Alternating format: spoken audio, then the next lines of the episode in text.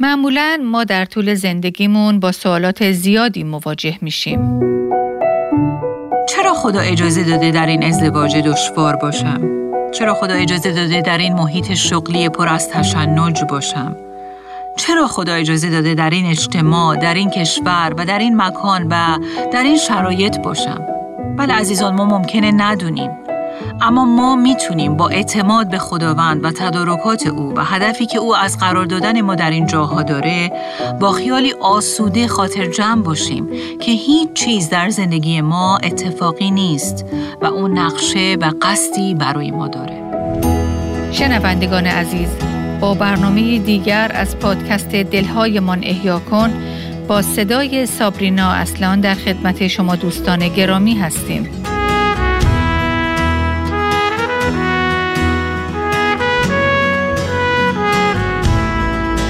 اخبار روزانه در سراسر دنیا از بی‌عدالتی و نقص حقوق زنان خبر میده. متاسفانه این خبر تازه‌ای نیست. تاریخ همواره شاهد بی‌عدالتی و ناحقی نسبت به زنان بوده. در برنامه امروز درباره دختر نوجوانی خواهیم شنید که در فرهنگی زندگی میکرد که نسبت به زنان بی‌احترامی و بی‌عدالتی روا میشد. اما با وجود اینکه او وارد دنیای خطرناک شد، حضور خدا با او بود. این دختر استر نام داشت. از شما دعوت می‌کنیم که در سری برنامه‌هایی تحت عنوان استر، زن خدا در وقت خدا، با ما همراه بشید. اگر به یاد داشته باشید، در طول چند برنامه پیش ما به بررسی کتاب استر فصل اول پرداختیم. وقایع این بخش از کتاب استر در سومین سال سلطنت اخشوروش پادشاه اتفاق می‌افتند. در فصل اول این کتاب ما دیدیم که وشتی ملکه از قبول درخواست پادشاه مبنی بر اینکه بیاد و به ضیافت مردانه پادشاه وارد بشه و خودش رو در مقابل مقامات و بزرگان مست اون مهمونی در معرض نمایش بگذاره، خودداری میکنه و به این ترتیب پادشاه او رو از مقام ملکه معزول میکنه. همه فصل اول کتاب استر در واقع آماده سازی و تدارک برای حمله به یونان بود. اخشوروش بعد از عزل وشتی بلافاصله اقدام به انتخاب ملکه دیگه نمی‌کنه، بلکه او اول به جنگ با یونان میره. حالا ما می‌بینیم که فصل دوم با این عبارت شروع میشه: پس از این وقایع. ولی کدوم وقایع؟ این یعنی همه اون وقایعی که بین فصل اول و فصل دوم اتفاق افتاده بود و بین فصل اول و دوم فاصله زمانی 4 سال وجود داره. ولی در این 4 سال چه وقایعی به وقوع پیوسته بود؟ متاسفانه اخشوروش در جنگ با یونان شکست خورده بود. شکستی بسیار تحقیرآمیز.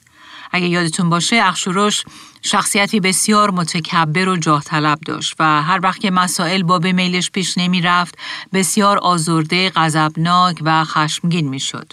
حالا که اخشوروش از یونان شکست خورده و در نظر همه خیلی خار و ذلیل شده، فوق‌العاده خشمگین و عصبانیه، تا اینکه در فصل دوم بعد از گذشت 4 سال در آیه 1 می خونیم: پس ملازمان پادشاه که او را خدمت می کردند گفتند باشد که دوشیزگان زیبارویی برای پادشاه بجویند و پادشاه در تمامی ولایت‌های مملکت خیش مأموران بگمارد تا این دوشیزگان زیباروی را جملگی در حرمسرای قصر پادشاه شوش درآورند و ایشان را زیر دست هیجای خواجه سرای پادشاه که سرپرست زنان است قرار داده اسباب آرایش در اختیار ایشان بگذارند و دختری که پادشاه را پسند آید به جای وشتی شهبانو گردد.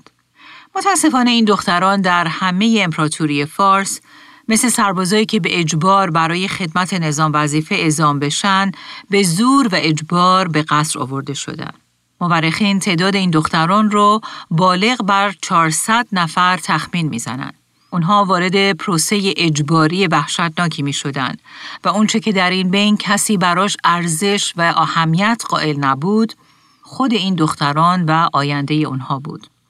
اونها ابتدا می بایستی تحت هوا و هوس شهوت‌آمیز این پادشاه جاه طلب خشمگین و الکلی با او همخواب می شدن و در صورتی که پادشاه اونها رو تایید نمی کرد و در واقع برای ملکه شدن رد می کرد، دیگه هرگز نمی تونستن با شخص دیگه ای ازدواج کنن، بلکه به عنوان معشوقه در حرم سرای پادشاه قرار داده می شدن و محکوم بودن که تمام عمر خودشون رو در اونجا بمونن و هرگز ازدواج نکنن. سرنوشتی غم‌انگیز در تنهایی، در غصه و به دور از هر نوع شادی و به عبارتی در بردگی. حالا یه دفعه لحن زبان داستان در آیه 5 تغییر پیدا میکنه. در این داستان یهویی صحبت از دو نفر میشه که ظاهراً ایماندار هستند و متعلق به قوم خدا. دو نفری که همه چیز درباره اونها در تضاد و نقطه مقابل شخصیت‌هایی که تا به حال با اونها آشنا شدیم. دو نفری که از زمینه‌ای متفاوت وارد صحنه میشن و سبک زندگی اونها، شخصیت اونها، زمینه خانوادگی اونها، باورهای اونها و بالاخره هر چیز دیگه درباره اونها با شخصیت جاه طلب و قدرت طلبی مثل اخشوروش که در راه رسیدن به خواستهاش مردم رو هر طور که میخواد منسوب میکنه و بعدش هم معزول میکنه، کاملا متفاوته و به اندازه شب و روز در تضاد قرار داره. در آیه 5 میخونیم: اما در مقر پادشاهی یا همون پای تخت شوش شخصی بود یهودی، مردخای نام، پسر یائیر، پسر شمعی، پسر قیس از قبیله بنیامین. قیس از اسیرانی بود که با یهویاکین، پادشاه یهودا، به دست نبوکدنصر، پادشاه بابل، از اورشلیم به اسارت برده شده بودند. بیاید یک کمی به این آیه بپردازیم. در اینجا صحبت از شخصی به نام مردخای که شخص یهودیه و در شوش زندگی میکنه. ولی چرا این شخص یهودی در اسرائیل نیست و در وطنی غریب و یا بهتر بگیم در غربت زندگی میکنه؟ یهودیان متعلق به سرزمین فلسطین بودند، اما این مردخای که یهودیه در یک سرزمین غریب با فرهنگی بت پرست زندگی میکنه. در طول این داستان خواهیم دید که اگرچه او به اینجا تعلق نداره، ولی خدا برای او نقشه و هدفی خاص در این مکان داره و میخواد از او استفاده کنه. عزیزان، من و شما هم اگر ایماندار به مسیح هستیم، متعلق به این دنیا نیستیم. ما متعلق به ملکوت آسمان هستیم. اگر ما ایماندار هستیم، فرهنگ ما با فرهنگ این دنیا نمیخوره، ولی خدا میخواد از ما استفاده کنه تا نقشه های او رو در این دنیا بر زمین به کمال برسونیم و باعث برکت دیگران بشیم و موجبات گسترش پادشاهی خدا رو بر زمین فراهم کنیم. حالا ما مردخای رو میبینیم که از قبیله بنیامینه. در کلام خدا چه کس دیگه ای رو به یاد دارید که از قبیله بنیامین بود؟ بله، اولین پادشاه اسرائیل، شاول پادشاه، یک بنیامینی بود. و بعد در این آیات به یکی از نوادگان شاول برمیخوریم که جد مردخای بود و او توسط پادشاه بابل یعنی نبوکدنصر همراه با همه تبعیدیان دیگه از یهودا اخراج شده بودند و به بابل تبعید شده بودند. همونطور که میدونید پادشاهی بابل بعدها تحت حمله فارسیان قرار میگیره و آنها بابل و پادشاهی اون رو به تصرف خودشون در میارن. حالا مردخای جزو نسل سوم و یا چهارمیه که از یهودا تبعید شدن و در فارس باقی موندن و در اونجا زندگی میکنن. او در پایتخت فارس که شوش بود زندگی میکرد. ولی ظاهراً این اتفاقی نبود که مردخای حالا در شوش زندگی میکرد. خدا در معشیت و تدارک الهی خودش برای دلیلی خاص او رو در اونجا قرار داده بود. دلیلی که خود مردخای هم از اون خبر نداشت. بله، به عنوان یک یهودی خارجی او نمیدونست که خدا چرا او رو در مرکز امپراتوری فارس قرار داده. شاید او به اونجا تعلق نداشت، اما خدا از این موضوع هدف و نقشه‌ای خاص داشت. عزیزان، من و شما هم ممکنه در حال حاضر ندونیم و نفهمیم و چشمانمون نبینه و درک نکنیم که قصد و هدف خدا از زندگی ما روی زمین چیه. شاید از خودمون بپرسیم چرا خدا اجازه داده در این ازدواج دشوار باشم؟ چرا خدا اجازه داده در این محیط شغلی پر از تشنج باشم؟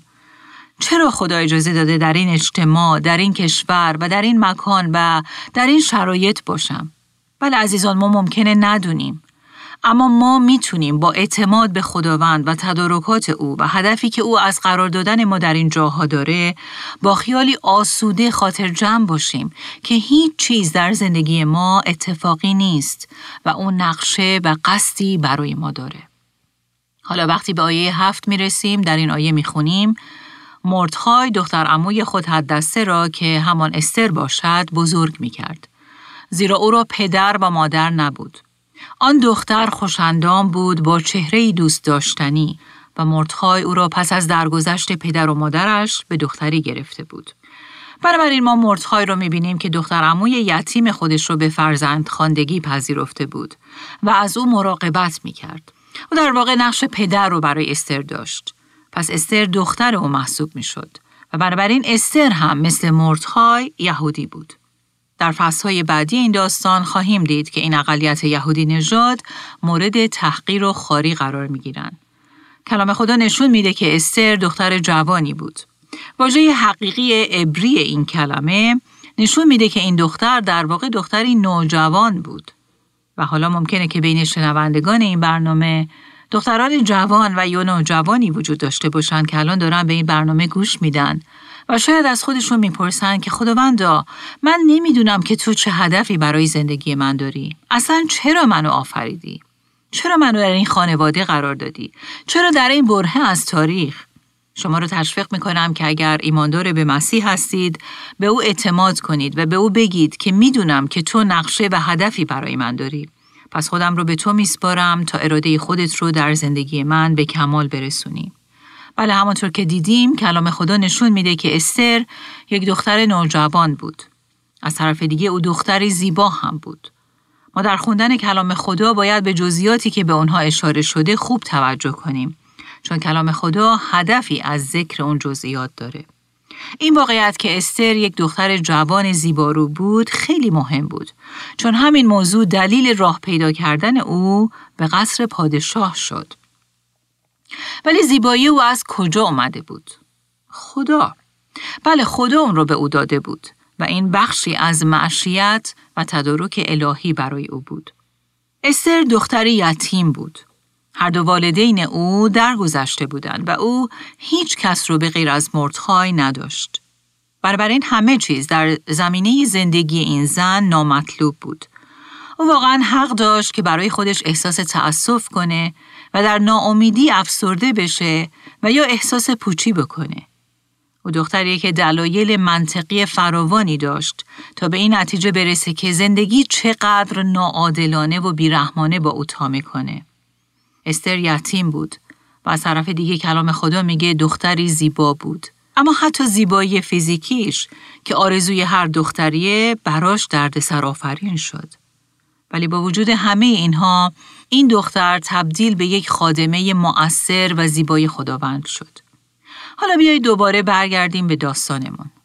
ما تا به حال در صحنه‌های مختلف این کتاب فقط با پادشاهان و بزرگان و صاحب منصبان برخورد داشتیم و همه چیز رنگ و بوی ملوکانه و سلطنتی و مقام و قدرت میده. ولی مردخای و استر دو شخصیت کوچیک و بی اهمیت هستن که کسی اصلاً به فکرش خطور نمیکنه که روزی این دو بر پادشاه و کل امپراتوری فارس نفوذ داشته باشن. اگه یادتون باشه در فصل اول همه چیز دور اخشورش میگشت و این کاملاً واضحه که نفوذ و قدرت کاملاً در دست اوه. او فقط کافیه که با انگشت اشاره کنه و ملکه امپراتوری سر به نیست میشه. فقط کافیه که با انگشت اشاره کنه همه باید شراب بنوشن. فقط کافیه که با انگشت اشاره کنه همه امپراتوری در مقابلش سرخم میکنن. او فوق قدرتمند ترین قدرتمندانه. اما راستش واقعیت اینه که او هنوز درک نکرده که او، یعنی اخشورش و مردخای و استر و همه کسان دیگه که در این داستان هستند در دستان خداوند هستند و این خداونده که بر همه کس و همه چیز قدرت و کنترل داره. ما در نهایت در این داستان خواهیم دید که استر و مردخای در نجات و رهایی قوم خدا و در نتیجه آمدن مسیح به این دنیا نقش حیاتی ایفا می کنند. در واقع شجاعت، ایمان و سرسپردگی اونها باعث شد که خدا از اونها به عنوان وسیله‌ای برای به کمال رسوندن نقشه‌های خودش استفاده کنه. و حالا به آیه 8 میرسیم. پس چون امر و حکم پادشاه اعلام شد و دختران بسیار در مقر پادشاهی شوش زیر دست هیجای گرد آمدند، استر را نیز به کاخ شاه بردند و به هیجای سرپرست زنان سپردند. اگه یادتون باشه قبلا دیدیم که اخشوروش در این کتاب 5 فرمان بزرگ صادر میکنه. ما در اینجا با یکی از این 5 فرمان برمیخوریم.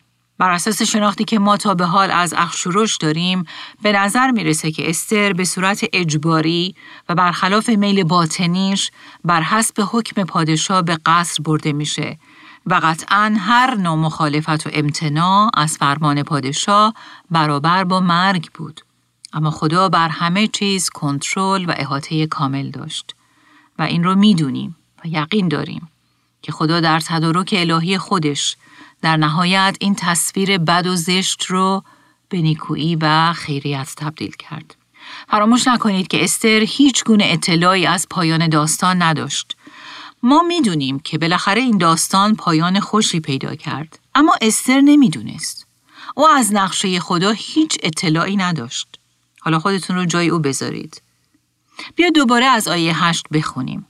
پس چون امر و حکم پادشاه اعلام شد و دختران بسیار در مقر پادشاهی شوش زیر دست هیجای گرد آمدند، استر را نیز به کاخ شاه بردند و به هیجای سرپرست زنان سپردند.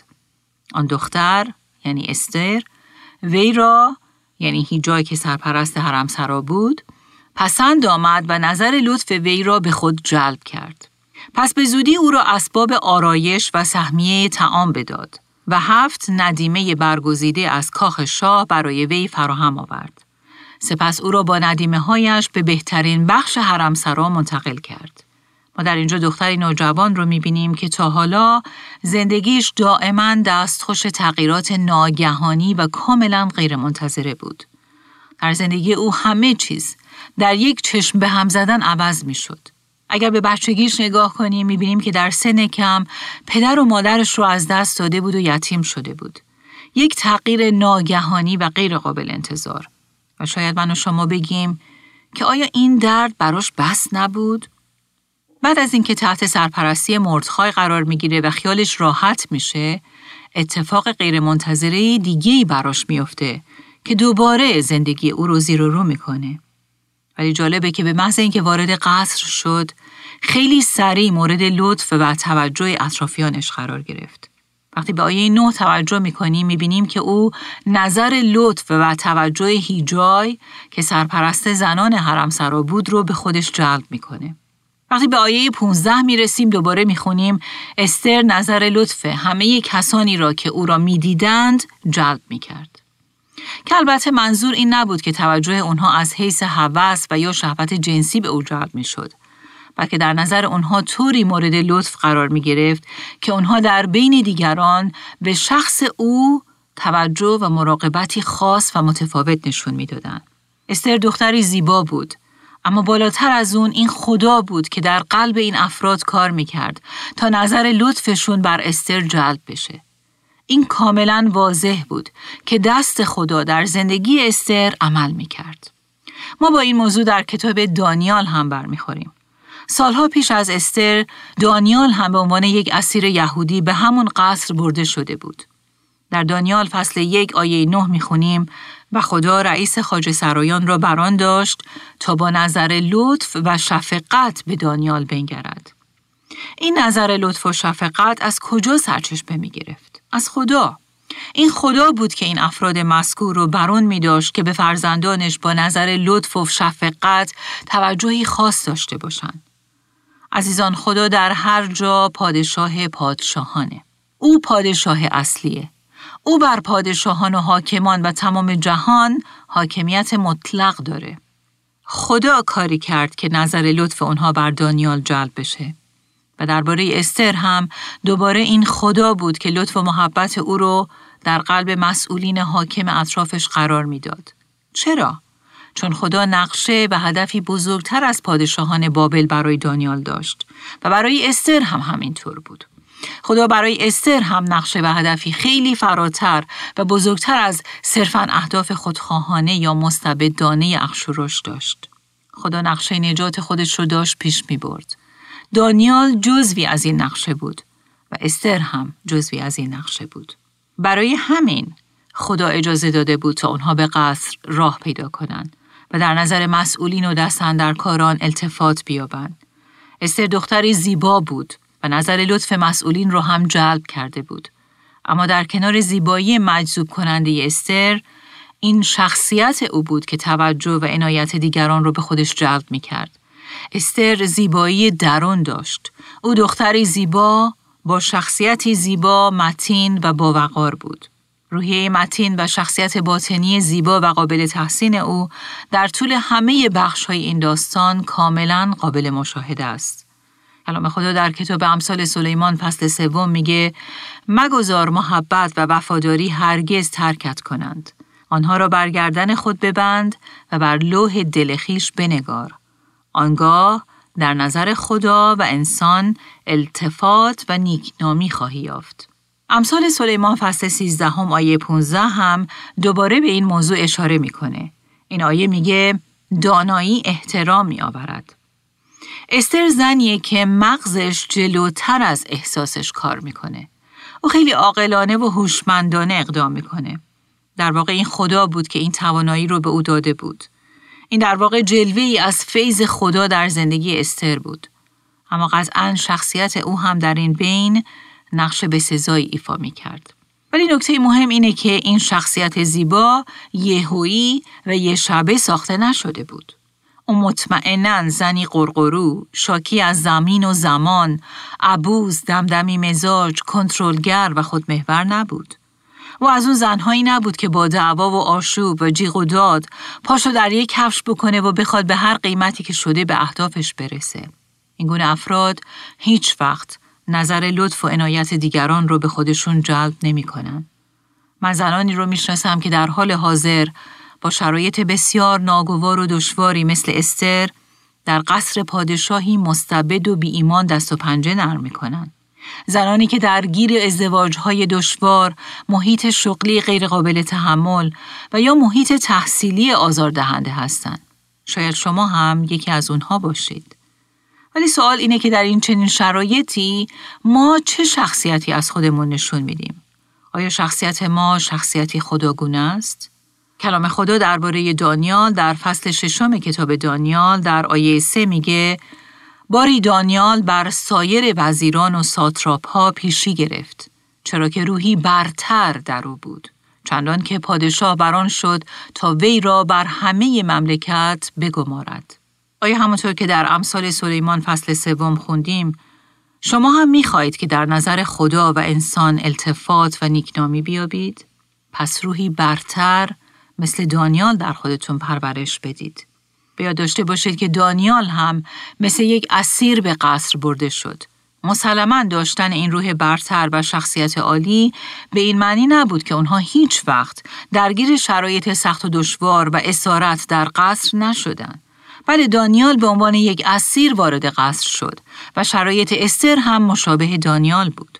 اما وقتی ما به داشتن اون شخصیت خداگونه و روح برتر اهمیت میدیم و به اون بها میدیم و اون رو در خودمون پرورش میدیم، اونجاست که خدا میتونه به وسیله زندگی ما نقشه های عظیم و اهداف عالی خودش رو پیش ببره.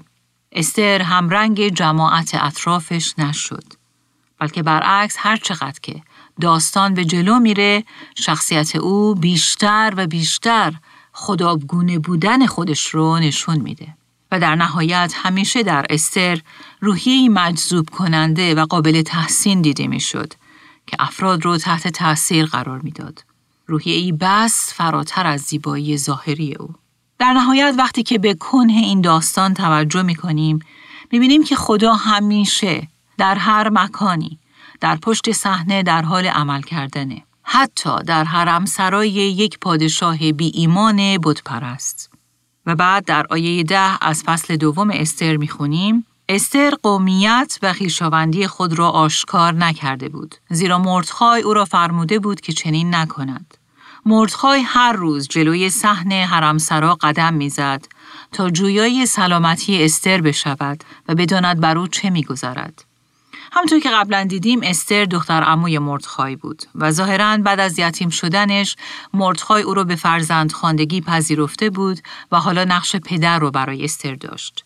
او پدری مسئول بود که در هر شرایط در حال آموزش، مراقبت، هدایت و نظارت بر دختری بود که خدا به او داده بود. ما می‌بینیم که از محبت، توجه و حس مسئولیت‌داری مردخای نسبت به استر، حتی زمانی که دیگه در خونه مردخای نبود، ذره‌ای کم نشد. او تا حد امکان سعی می‌کرد که ارتباط خودش رو با استر نگاه بداره و با روحیه مسئول بر استر پدری کنه. من کاملا میتونم مجسم کنم اوقاتی رو که او جلوی صحن حرمسرا قدم میزد تا بتونه یه جورایی خبری از استر کسب کنه، تا بدونه که حال استر چطوره و در چه وضعیتیه، چون استر پشت دیوارهای حرمسرا قرار داشت و امکان تماس با دنیای بیرون از او سلب شده بود. او به هیچ وجه نمیتونست که هر وقت دلش بخواد بیاد بیرون و با کسی خارج از قصر ارتباط برقرار بکنه. اما مردخای مثل پدری مسئول با پشتکار به جلوی صحن میرفت تا بالاخره یه جوری جویای حال او بشه و مطمئناً استر هم فکر و قلبش پیش مردخای بود. مردخای قبلا به او گفته بود که درباره قومیت و ارتباط فامیلیش با مردخای حرفی نزنه. دلیل این موضوع دقیقاً مشخص نیست. شاید افکار ضد یهودی در اونجا حاکم بود. ولی به هر حال هر چه که بود به نظر میرسه که این نصیحتی عاقلانه و هوشمندانه بود که او صحبتی از قومیت و خویشاوندیش با مردخای به میان نیاره. و در این بین ما استر رو هم میبینیم که دختری مطیع که به نصیحت مردخای گوش میده.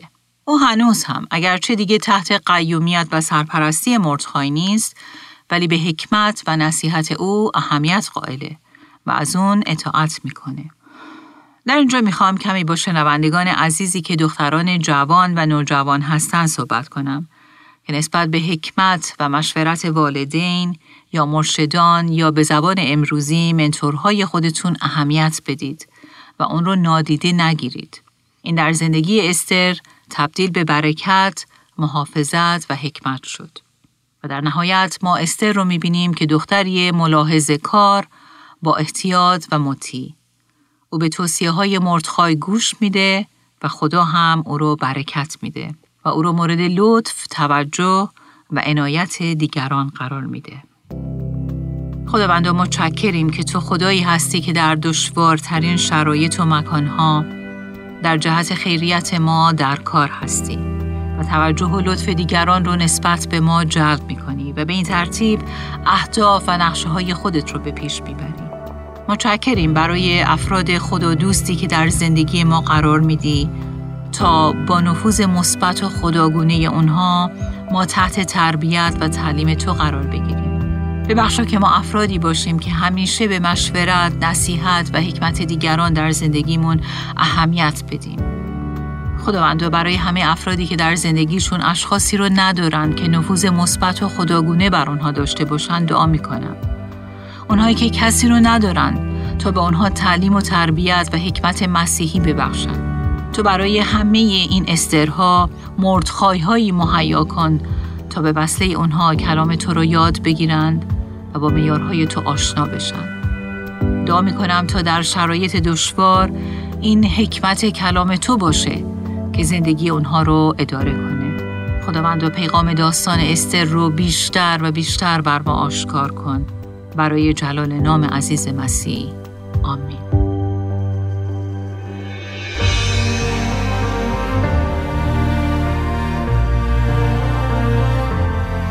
آمین. همونطور که دیدید ما در حین بررسی زندگی استر یکی از زنان کتاب مقدس هستیم. در این برنامه ها خواهیم دید که چگونه دست تدارک بیننده خدا ما رو در سخت‌ترین شرایط زندگی هدایت میکنه تا نقشه نجات بخش او رو به انجام برسونیم. در برنامه آینده ما به طرز فکر خدا نسبت به زیبایی و ارزش یک زن خواهیم پرداخت.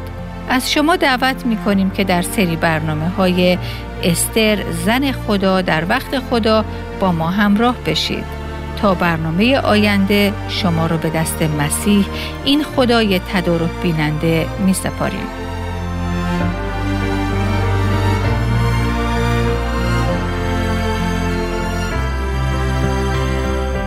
آنچه در این برنامه ها به سمع شما شنوندگان گرامی میرسد تعالیم نانسی دیماس وولگموت با صدای فارسی سابرینا اصلان است. ترجمه و تهیه این برنامه ها حاصل همکاری دو مؤسسه دلهایمان احیا کن و راستی می باشد. برای شنیدن یا بارگزاری سایر برنامه ها می توانید به تارنمای دلهایمان احیا کن .org مراجعه کنید.